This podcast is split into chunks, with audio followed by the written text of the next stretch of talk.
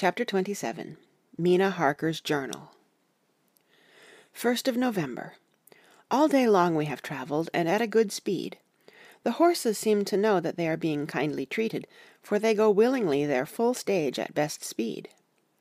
We have now had so many changes, and find the same thing so constantly, that we are encouraged to think that the journey will be an easy one.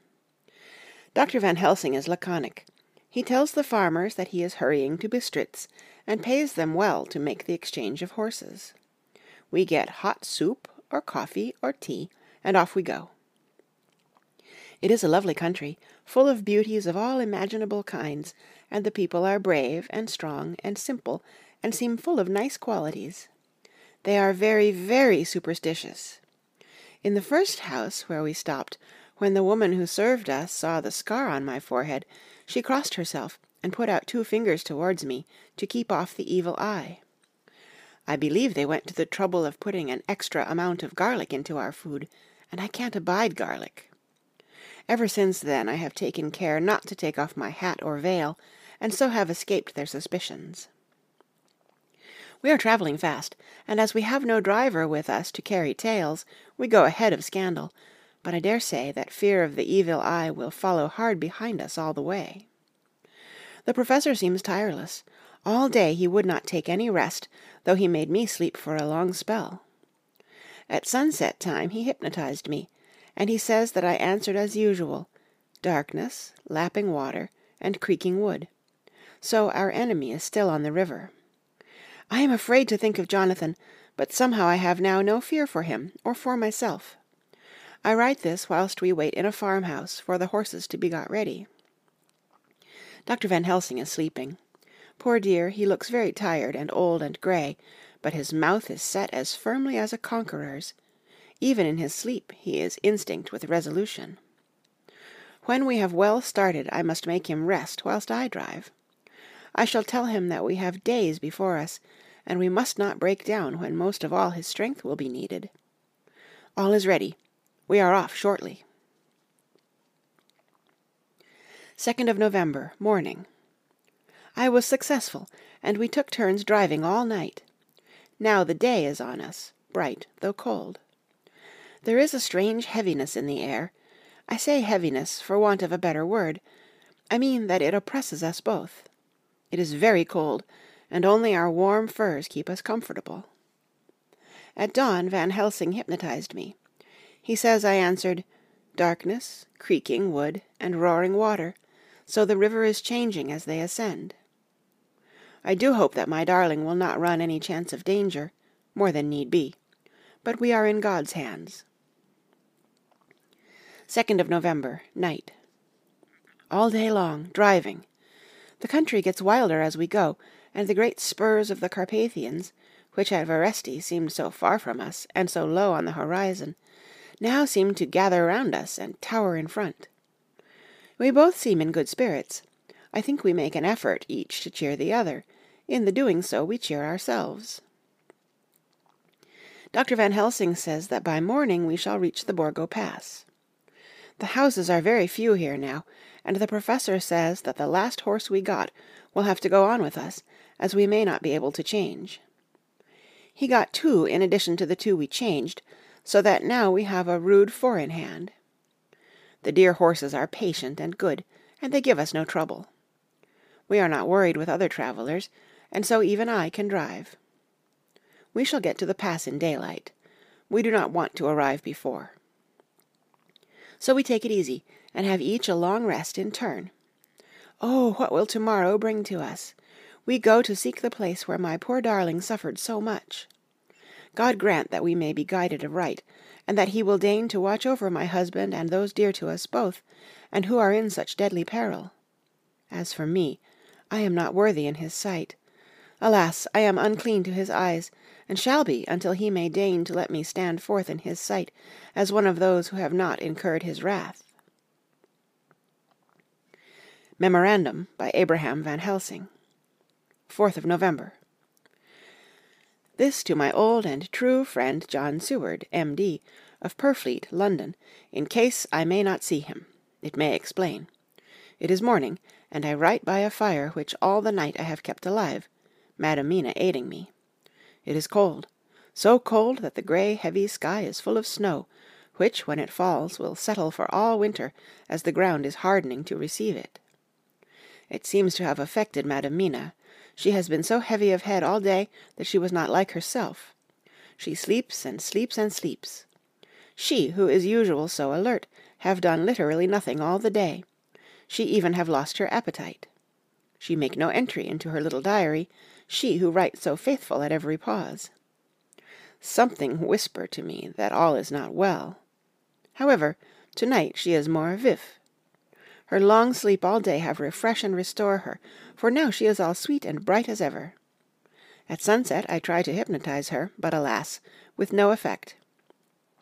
The power has grown less and less with each day, and to-night it fail me altogether. Well, God's will be done, whatever it may be, and whithersoever it may lead. Now to the historical, for as Madam Mina write not in her stenography, I must, in my cumbrous old fashion, so that each day of us may not go unrecorded. We got to the Borgo Pass just after sunrise yesterday morning. When I saw the signs of the dawn, I got ready for the hypnotism. We stopped our carriage, and got down so that there might be no disturbance. I made a couch with furs, and Madam Mina, lying down, yielded herself as usual, but more slow and more short time than ever, to the hypnotic sleep. As before came the answer, darkness and the swirling of water. Then she woke, bright and radiant, and we go on our way, and soon reach the pass. At this time and place she become all on fire with zeal. Some new guiding power be in her manifested, for she point to a road and say, "This is the way." "How know you it?" I ask. "Of course I know it," she answer, and with a pause add, "Have not my Jonathan travelled it, and wrote of his travel?" At first I think somewhat strange, but soon I see that there be only one such by-road. It is used but little, and very different from the coach road from the Bukovina to Bistritz, which is more wide and hard, and more of use. So we came down this road. When we meet other ways, not always were we sure that they were roads at all, for they be neglect, and light snow have fallen. The horses know, and they only. I give rein to them, and they go on so patient. By and by we find all the things which Jonathan have note in that wonderful diary of him. Then we go on for long, long hours and hours. At the first I tell Madam Mina to sleep. She try, and she succeed. She sleep all the time, till at the last I feel myself too suspicious grow, and attempt to wake her. But she sleep on, and I may not wake her though I try. I do not wish to try too hard, lest I harm her, for I know that she have suffer much, and sleep at times be all in all to her. I think I drowse myself, for all of a sudden I feel guilt, as though I have done something.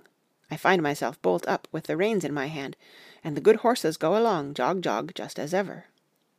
I look down, and find Madam Mina still asleep.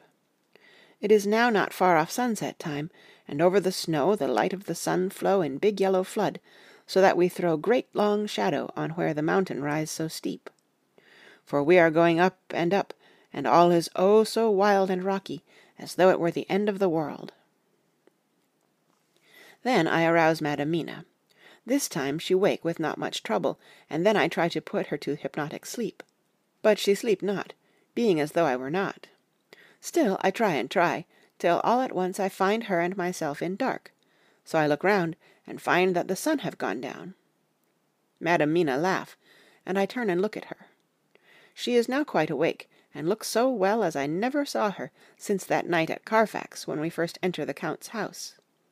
I am amazed, and not at ease then, but she is so bright and tender and thoughtful for me that I forget all fear. I light a fire, for we have brought supply of wood with us, and she prepare food while I undo the horses and set them, tethered in shelter, to feed. Then when I return to the fire she have my supper ready. I go to help her, but she smile, and tell me that she have eat already, that she was so hungry that she would not wait. I like it not, and I have grave doubts, but I fear to affright her, and so I am silent of it. She help me, and I eat alone, and then we wrap in fur, and lie beside the fire, and I tell her to sleep while I watch. but presently I forget all of watching, and when I sudden remember that I watch, I find her lying quiet, but awake, and looking at me with so bright eyes. Once, twice more the same occur, and I get much sleep till before morning. When I awake, I try to hypnotize her, but alas, though she shut her eyes obedient, she may not sleep. The sun rise up and up and up, and then sleep come to her too late, but so heavy that she will not wake. I have to lift her up and place her sleeping in the carriage, when I have harnessed the horses and made all ready. Madam still sleep, and she look in her sleep more healthy and more redder than before. And I like it not. And I am afraid, afraid, afraid. I am afraid of all things, even to think but I must go on my way. The stake we play for is life and death, or more than these, and we must not flinch. 5th of November, morning. Let me be accurate in everything, for though you and I have seen some strange things together, you may at the first think that I, Van Helsing, am mad, that the many horrors and the so long strain on nerves has at the last turned my brain. All yesterday we travel, ever getting closer to the mountains, and moving into a more and more wild and desert land. There are great frowning precipices, and much falling water, and nature seemed to have held sometime her carnival. Madam Mina still sleep and sleep, and though I did have hunger and appeased it, I could not waken her, even for food. I began to fear that the fatal spell of the place was upon her, tainted as she is with that vampire baptism. Well, said I to myself, if it be that she sleep all the day, it shall also be that I do not sleep at night. As we travel on the rough road, for a road of an ancient and imperfect kind there was, I held my head down and slept. Again I waked with a sense of guilt and of time past, and found Madam Mina still sleeping, and the sun low down. But all was indeed changed. The frowning mountains seemed further away, and we were near the top of a steep rising hill, on summit of which was such a castle as Jonathan tell of in his diary. At once I exulted and feared, for now, for good or ill, the end was near. I woke Madam Mina, and again tried to hypnotize her, but alas, unavailing till too late. Then, ere the great dark came upon us, for even after down-sun the heavens reflected the gone sun on the snow, and all was for a time in a great twilight, I took out the horses and fed them in what shelter I could. Then I make a fire, and near it I make Madam Mina, now awake and more charming than ever, sit comfortable amid her rugs. I got ready food, but she would not eat, simply saying that she had not hunger. I did not press her, knowing her unavailingness. But I myself eat, for I must needs now be strong for all.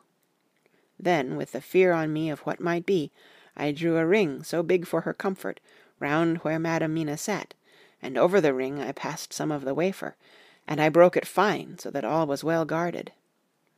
She sat still all the time, so still as one dead, and she grew whiter and ever whiter, till the snow was not more pale, and no word she said. But when I drew near she clung to me, and I could know that the poor soul shook her from head to feet with a tremor that was pain to feel. I said to her presently, when she had grown more quiet, "Will you not come over to the fire?" For I wished to make a test of what she could. She rose obedient, but when she have made a step she stopped, and stood as one stricken. "Why not go on?" I asked. She shook her head, and, coming back, sat down in her place. Then, looking at me with open eyes, as of one waked from sleep, she said simply, "I cannot," and remained silent. I rejoiced, for I knew that what she could not, none of those things we dreaded could. Though there might be danger to her body, yet her soul was safe. Presently the horses began to scream, and tore at their tethers till I came to them and quieted them. When they did feel my hands on them, they whinnied low as in joy, and licked at my hands, and were quiet for a time. Many times through the night did I come to them, till it arrived to the cold hour when all nature is at lowest, and every time my coming was with quiet of them. In the cold hour the fire began to die, and I was about stepping forth to replenish it, for now the snow came in flying sweeps, and with it a chill mist. Even in the dark there was a light of some kind, as there ever is over snow, and it seemed as though the snow flurries and the wreaths of mist took shape as of women with trailing garments. All was in dead, grim silence, only that the horses whinnied and cowered, as if in terror of the worst. I began to fear, horrible fears, but then came to me the sense of safety in that ring wherein I stood. I began, too, to think that my imaginings were of the night, and the gloom, and the unrest that I have gone through, and all the terrible anxiety. It was as though my memories of all Jonathan's horrid experience were befooling me, for the snowflakes and the mist began to wheel and circle round, till I could get as though a shadowy glimpse of those women that would have kissed him. And then the horses cowered lower and lower, and moaned in terror as men do in pain. Even the madness of fright was not to them, so that they could break away. I feared for my dear Madam Mina when these weird figures drew near and circled round. I looked at her, but she sat calm and smiled at me.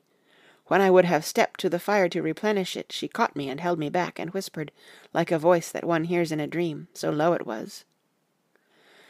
"No, no, do not go without. Here you are safe." I turned to her, and looking in her eyes, said, "But you? It is for you that I fear." Whereat she laughed, a laugh low and unreal, and said, "Fear for me? Why fear for me? None safer in all the world from them than I am." And as I wondered at the meaning of her words, a puff of wind made the flame leap up, and I see the red scar on her forehead. Then, alas, I knew. Did I not, I would soon have learned, for the wheeling figures of mist and snow came closer, but keeping ever without the holy circle. Then they began to materialize till, if God have not taken away my reason, for I saw it through my eyes, there were before me in actual flesh the same three women that Jonathan saw in the room, when they would have kissed his throat. I knew the swaying round forms, the bright hard eyes, the white teeth, the ruddy colour, the voluptuous lips. They smiled ever at poor dear Madam Mina, and as their laugh came through the silence of the night, they twined their arms and pointed to her, and said in those so sweet tingling tones that Jonathan said were of the intolerable sweetness of the water-glasses, "Come, sister, come to us, come, come." In fear I turned to my poor Madam Mina, and my heart with gladness leapt like flame, for, oh, the terror in her sweet eyes, the repulsion, the horror, told a story to my heart that was all of hope. God be thanked she was not yet of them. I seized some of the firewood which was by me, and holding out some of the wafer, advanced on them towards the fire. They drew back before me, and laughed their low, horrid laugh. I fed the fire, and feared them not, for I knew that we were safe within our protections. They could not approach me whilst so armed, nor Madam Mina whilst she remained within the ring, which she could not leave no more than they could enter. The horses had ceased to moan, and lay still on the ground. The snow fell on them softly, and they grew whiter. I knew that there was for the poor beasts no more of terror. And so we remained till the red of the dawn to fall through the snow-gloom. I was desolate and afraid, and full of woe and terror, but when that beautiful sun began to climb the horizon, life was to me again. At the first coming of the dawn the horrid figures melted in the whirling mist and snow. The wreaths of transparent gloom moved away towards the castle, and were lost. Instinctively, with the dawn coming, I turned to Madam Mina, intending to hypnotize her, but she lay in a deep and sudden sleep, from which I could not wake her. I tried to hypnotize through her sleep, but she made no response, none at all, and the day broke. I fear yet to stir. I have made my fire, and have seen the horses. They are all dead. To-day I have much to do here, and I keep waiting till the sun is up high, for there may be places where I must go, where that sunlight, though snow and mist obscure it, will be to me a safety. I will strengthen me with breakfast, and then I will to my terrible work. Madam Mina still sleeps, and, God be thanked, she is calm in her sleep. Jonathan Harker's Journal. 4th of November, evening. The accident to the launch has been a terrible thing for us. Only for it we should have overtaken the boat long ago, and by now my dear Mina would have been free. I fear to think of her, off on the wolds near that horrid place. We have got horses, and we follow on the track. I note this whilst Godalming is getting ready. We have our arms. The Szgany must look out if they mean fight. Oh, if only Morris and Seward were with us! We must only hope. If I write no more, good-bye, Mina. God bless and keep you.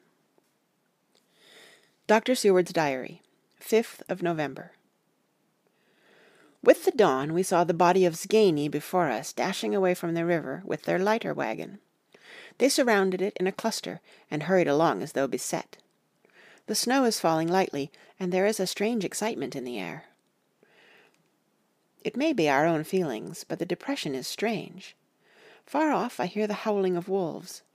The snow brings them down from the mountains, and there are dangers to all of us, and from all sides. The horses are nearly ready, and we are soon off. We ride to death of someone. God alone knows who, or where, or what, or when, or how it may be.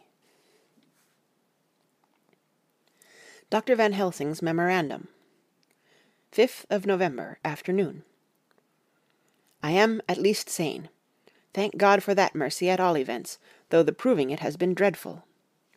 When I left Madam Mina sleeping within the holy circle, I took my way to the castle. The blacksmith hammer which I took in the carriage from Veresti was useful. Though the doors were all open, I broke them off the rusty hinges, lest some ill intent or ill chance should close them, so that being entered I might not get out. Jonathan's bitter experience served me here. By memory of his diary I found my way to the old chapel, for I knew that here my work lay. The air was oppressive. It seemed as if there was some sulphurous fume, which at times made me dizzy. Either there was a roaring in my ears, or I heard afar off the howl of wolves. Then I bethought me of my dear Madam Mina, and I was in terrible plight. The dilemma had me between his horns. Her I had not dared to take into this place, but left safe from the vampire in that holy circle, and yet even there would be the wolf. I resolved me that my work lay here, and that as to the wolves we must submit, if it were God's will. At any rate, it was only death and freedom beyond. So did I choose for her. Had it but been for myself, the choice had been easy. The maw of the wolf were better to rest in than the grave of the vampire. So I make my choice to go on with my work. I knew that there were at least 3 graves to find, graves that are in habit. So I search, and I find one of them. She lay in her vampire sleep, so full of life and voluptuous beauty, that I shudder as though I have come to do murder. Ah, I doubt not that in old time, when such things were, many a man who set forth to do such a task as mine found at the last his heart fail him, and then his nerve. So he delay, and delay, and delay, till the mere beauty and the fascination of the wanton undead have hypnotized him, and he remain on and on, till sunset come, and the vampire sleep be over. Then the beautiful eyes of the fair woman open, and look love, and the voluptuous mouth present to a kiss, and man is weak. And there remain one more victim in the vampire fold, one more to swell the grim and grisly ranks of the undead. There is some fascination, surely, when I am moved by the mere presence of such an one, even lying as she lay in a tomb fretted with age and heavy with the dust of centuries, though there be that horrid odour such as the lairs of the Count have had. Yes, I was moved, I, Van Helsing, with all my purpose and with my motive for hate, I was moved to a yearning for delay, which seemed to paralyse my faculties and to clog my very soul. It may have been that the need of natural sleep and the strange oppression of the air were beginning to overcome me. Certain it was that I was lapsing into sleep, the open-eyed sleep of one who yields to a sweet fascination, when there came through the snow-stilled air a long, low wail, so full of woe and pity that it woke me like the sound of a clarion. For it was the voice of my dear Madam Mina that I heard. Then I braced myself again to my horrid task, and found by wrenching away tomb tops one other of the sisters, the other dark one.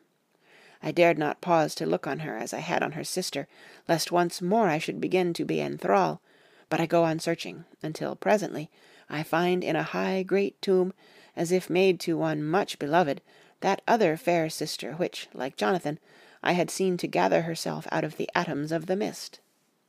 She was so fair to look on, so radiantly beautiful, so exquisitely voluptuous, that the very instinct of man in me, which calls some of my sex to love and to protect one of hers, made my head whirl with new emotion. But God be thanked, that soul-wail of my dear Madam Mina had not died out of my ears, and before the spell could be wrought further upon me, I had nerved myself to my wild work. By this time I had searched all the tombs in the chapel, so far as I could tell, and as there had been only 3 of these undead phantoms around us in the night, I took it that there were no more of active undead existent. There was one great tomb more lordly than all the rest. Huge it was, and nobly proportioned. On it was but one word, Dracula. This then was the undead home of the king vampire, to whom so many more were due. Its emptiness spoke eloquent to make certain what I knew. Before I began to restore these women to their dead selves through my awful work, I laid in Dracula's tomb some of the wafer, and so banished him from it, undead, forever. Then began my terrible task, and I dreaded it. Had it been but one, it had been easy, comparative, but 3. To begin twice more after I had been through a deed of horror, for if it was terrible with the sweet Miss Lucy, what would it not be with these strange ones who had survived through centuries, and who had been strengthened by the passing of the years, who would, if they could, have fought for their foul lives? Oh, my friend John, but it was butcher work. Had I not been nerved by thoughts of other dead, and of the living over whom hung such a pall of fear, I could not have gone on. I tremble and tremble even yet, though till all was over, God be thanked, my nerve did stand. Had I not seen the repose in the first place, and the gladness that stole over it just ere the final dissolution came, as realization that the soul had been won, I could not have gone further with my butchery. I could not have endured the horrid screeching as the stake drove home, the plunging of writhing form, and lips of bloody foam. I should have fled in terror and left my work undone. But it is over, and the poor souls, I can pity them now, and weep, as I think of them placid, each, in her full sleep of death, for a short moment ere fading. For, friend John, hardly had my knife severed the head of each, before the whole body began to melt away, and crumble into its native dust, as though the death that should have come centuries agone had at last assert himself, and say at once, and loud, "I am here."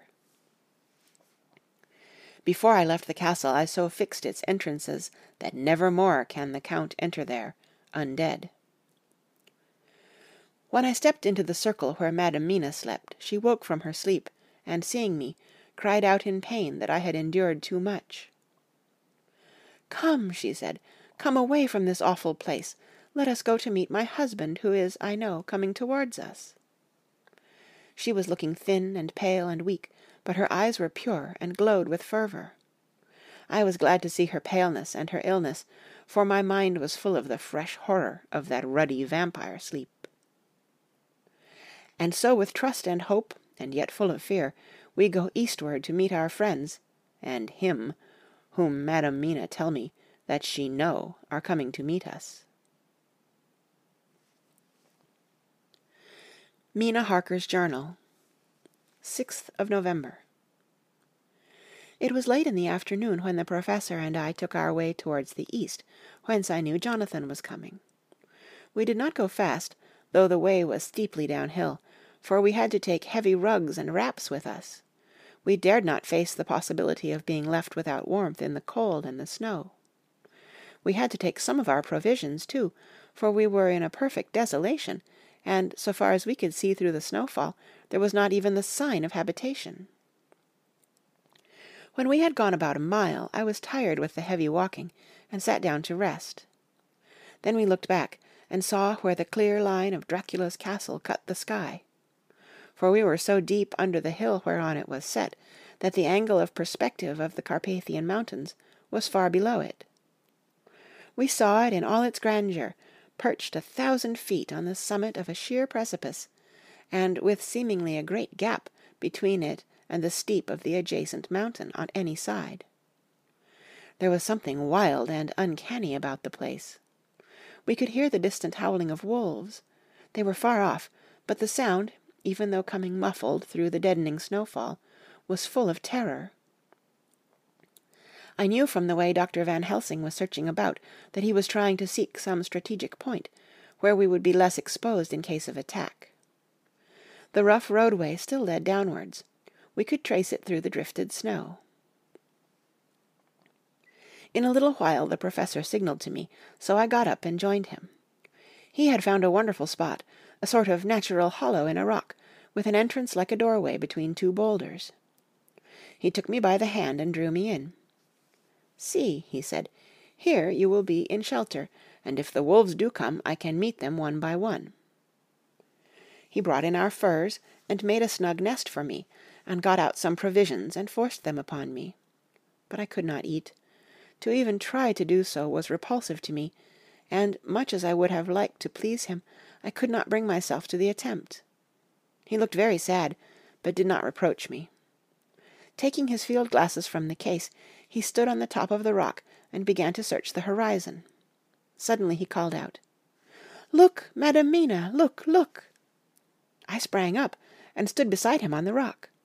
He handed me his glasses and pointed. The snow was now falling more heavily, and swirled about fiercely, for a high wind was beginning to blow. However, there were times when there were pauses between the snow flurries, and I could see a long way round. From the height where we were, it was possible to see a great distance, and far off, beyond the white waste of snow, I could see the river lying like a black ribbon in kinks and curls as it wound its way. Straight in front of us, and not far off, in fact, so near that I wondered we had not noticed before, came a group of mounted men hurrying along.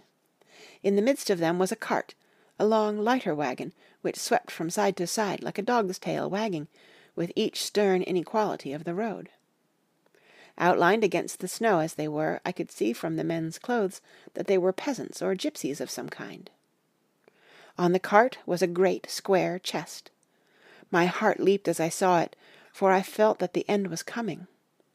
The evening was now drawing close, and well I knew that at sunset the Thing, which was till then imprisoned there, would take new freedom, and could in any of many forms elude all pursuit. In fear I turned to the professor. To my consternation, however, he was not there. An instant later I saw him below me.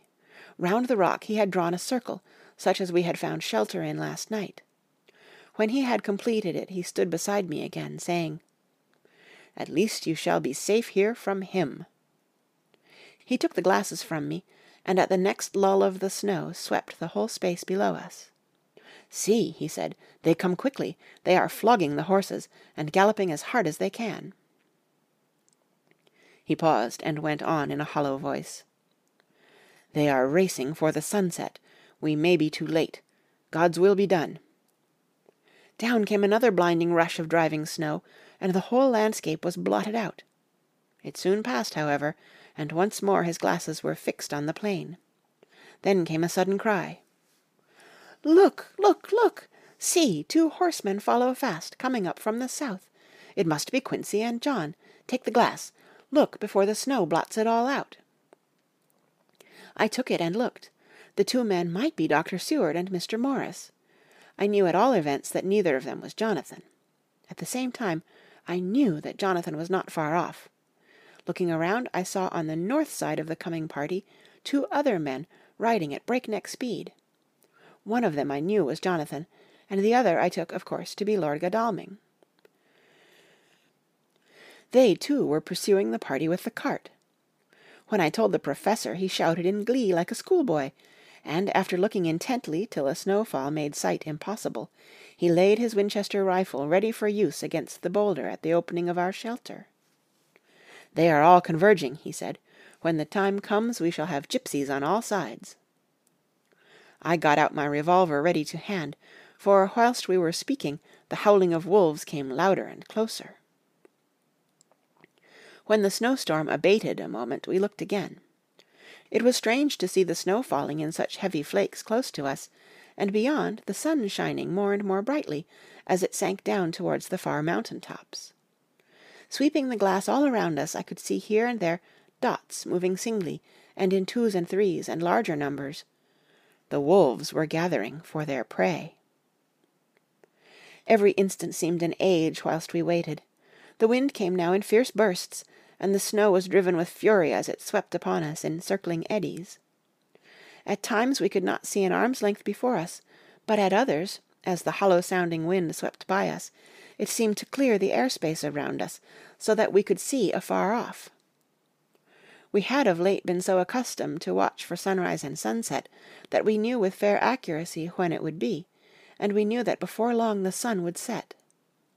It was hard to believe that by our watches it was less than an hour that we waited in that rocky shelter before the various bodies began to converge close upon us. The wind came now with fiercer and more bitter sweeps, and more steadily from the north. It seemingly had driven the snow-clouds from us, for, with only occasional bursts, the snow fell. We could distinguish clearly the individuals of each party, the pursued and the pursuers. Strangely enough, those pursued did not seem to realize, or at least to care, that they were pursued. They seemed, however, to hasten with redoubled speed as the sun dropped lower and lower on the mountain tops. Closer and closer they drew. The Professor and I crouched down behind our rock and held our weapons ready. I could see that he was determined that they should not pass. One and all were quite unaware of our presence. All at once two voices shouted out to "Halt!" One was my Jonathan's, raised in a high key of passion, the other Mr. Morris's strong, resolute tone of quiet command. The gypsies may not have known the language, but there was no mistaking the tone, in whatever tongue the words were spoken. Instinctively they reined in, and at the instant Lord Godalming and Jonathan dashed up at one side, and Dr. Seward and Mr. Morris on the other. The leader of the gypsies, a splendid-looking fellow, who sat his horse like a centaur, waved them back, and in a fierce voice gave to his companions some word to proceed. They lashed the horses, which sprang forward, but the four men raised their Winchester rifles, and in an unmistakable way commanded them to stop. At the same moment Dr. Van Helsing and I rose behind the rock, and pointed our weapons at them. Seeing that they were surrounded, the men tightened their reins and drew up. The leader turned to them, and gave a word, at which every man of the gypsy party drew what weapon he carried, knife or pistol, and held himself in readiness to attack. Issue was joined in an instant. The leader, with a quick movement of his rein, threw his horse out in front, and, pointing first to the sun, now close down on the hilltops, and then to the castle, said something which I did not understand. For answer, all four men of our party threw themselves from their horses and dashed towards the cart.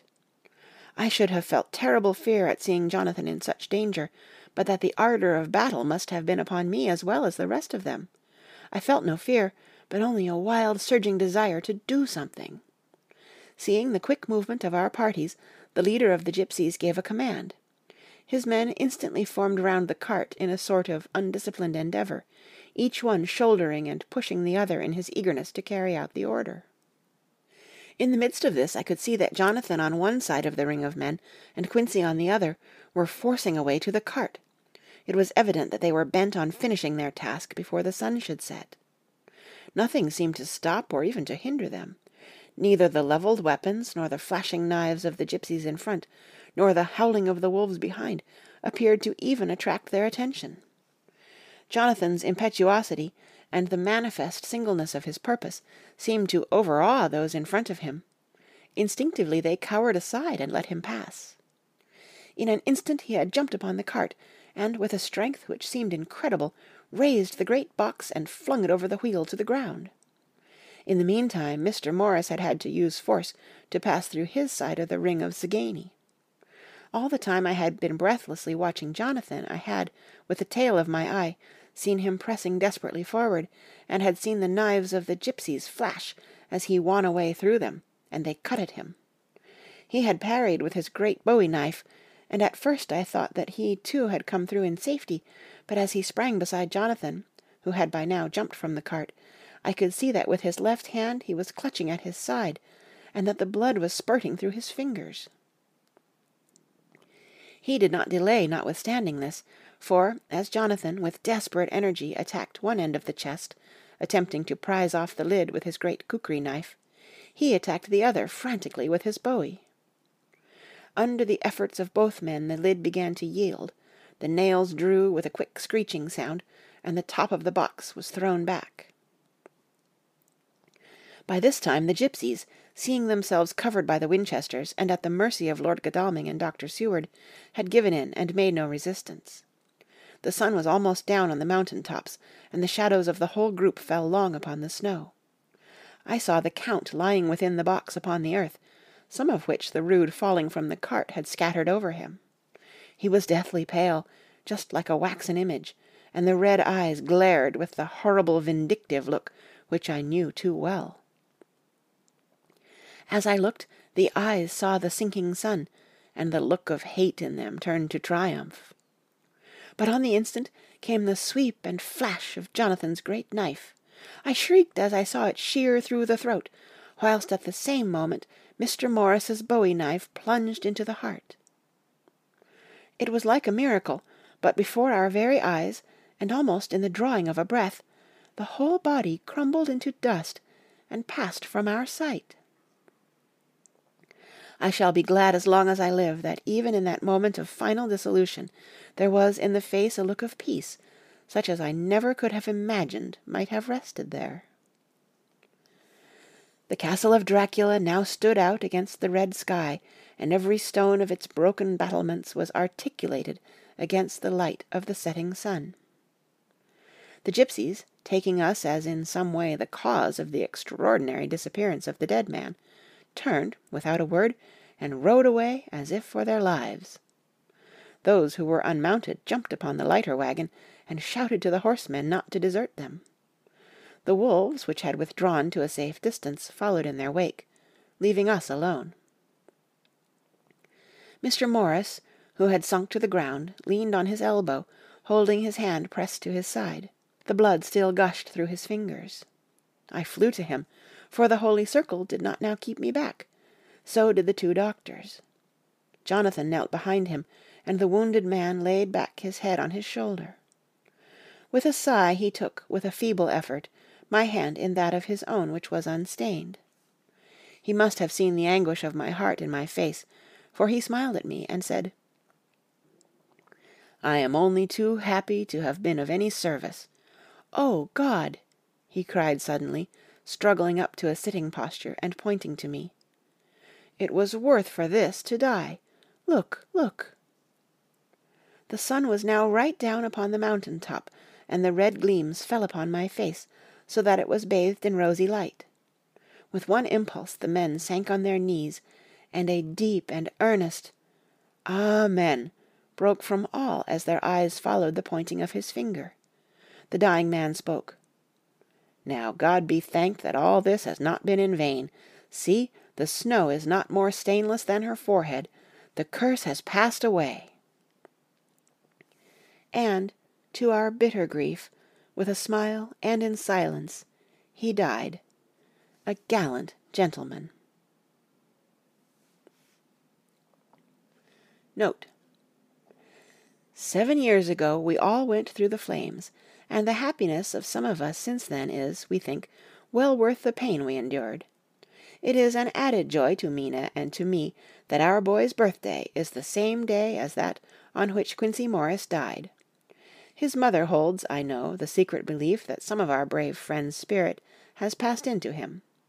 His bundle of names links all our little band of men together, but we call him Quincey. In the summer of this year we made a journey to Transylvania, and went over the old ground which was, and is to us, so full of vivid and terrible memories. It was almost impossible to believe that the things which we had seen with our own eyes and heard with our own ears were living truths. Every trace of all that had been was blotted out. The castle stood as before, reared high above a waste of desolation. When we got home we were talking of the old time, which we could all look back on without despair, for Godalming and Seward are both happily married. I took the papers from the safe where they had been ever since our return so long ago. We were struck with the fact that in all the mass of material of which the record is composed, there is hardly one authentic document, nothing but a mass of typewriting, except the later notebooks of Mina and Seward and myself, and Van Helsing's memorandum. We could hardly ask anyone, even did we wish to accept these as proofs of so wild a story. Van Helsing summed it all up, as he said, with our boy on his knee. "We want no proofs. We ask none to believe us. This boy will some day know what a brave and gallant woman his mother is. Already he knows her sweetness and loving care. Later on he will understand how some men so loved her that they did dare much for her sake." Jonathan Harker. The End. End of Chapter 27 and the End of Dracula by Bram Stoker. Read by Kara Schallenberg, www.kray.org, on Tuesday, August 2nd, 2016, in Union City, California.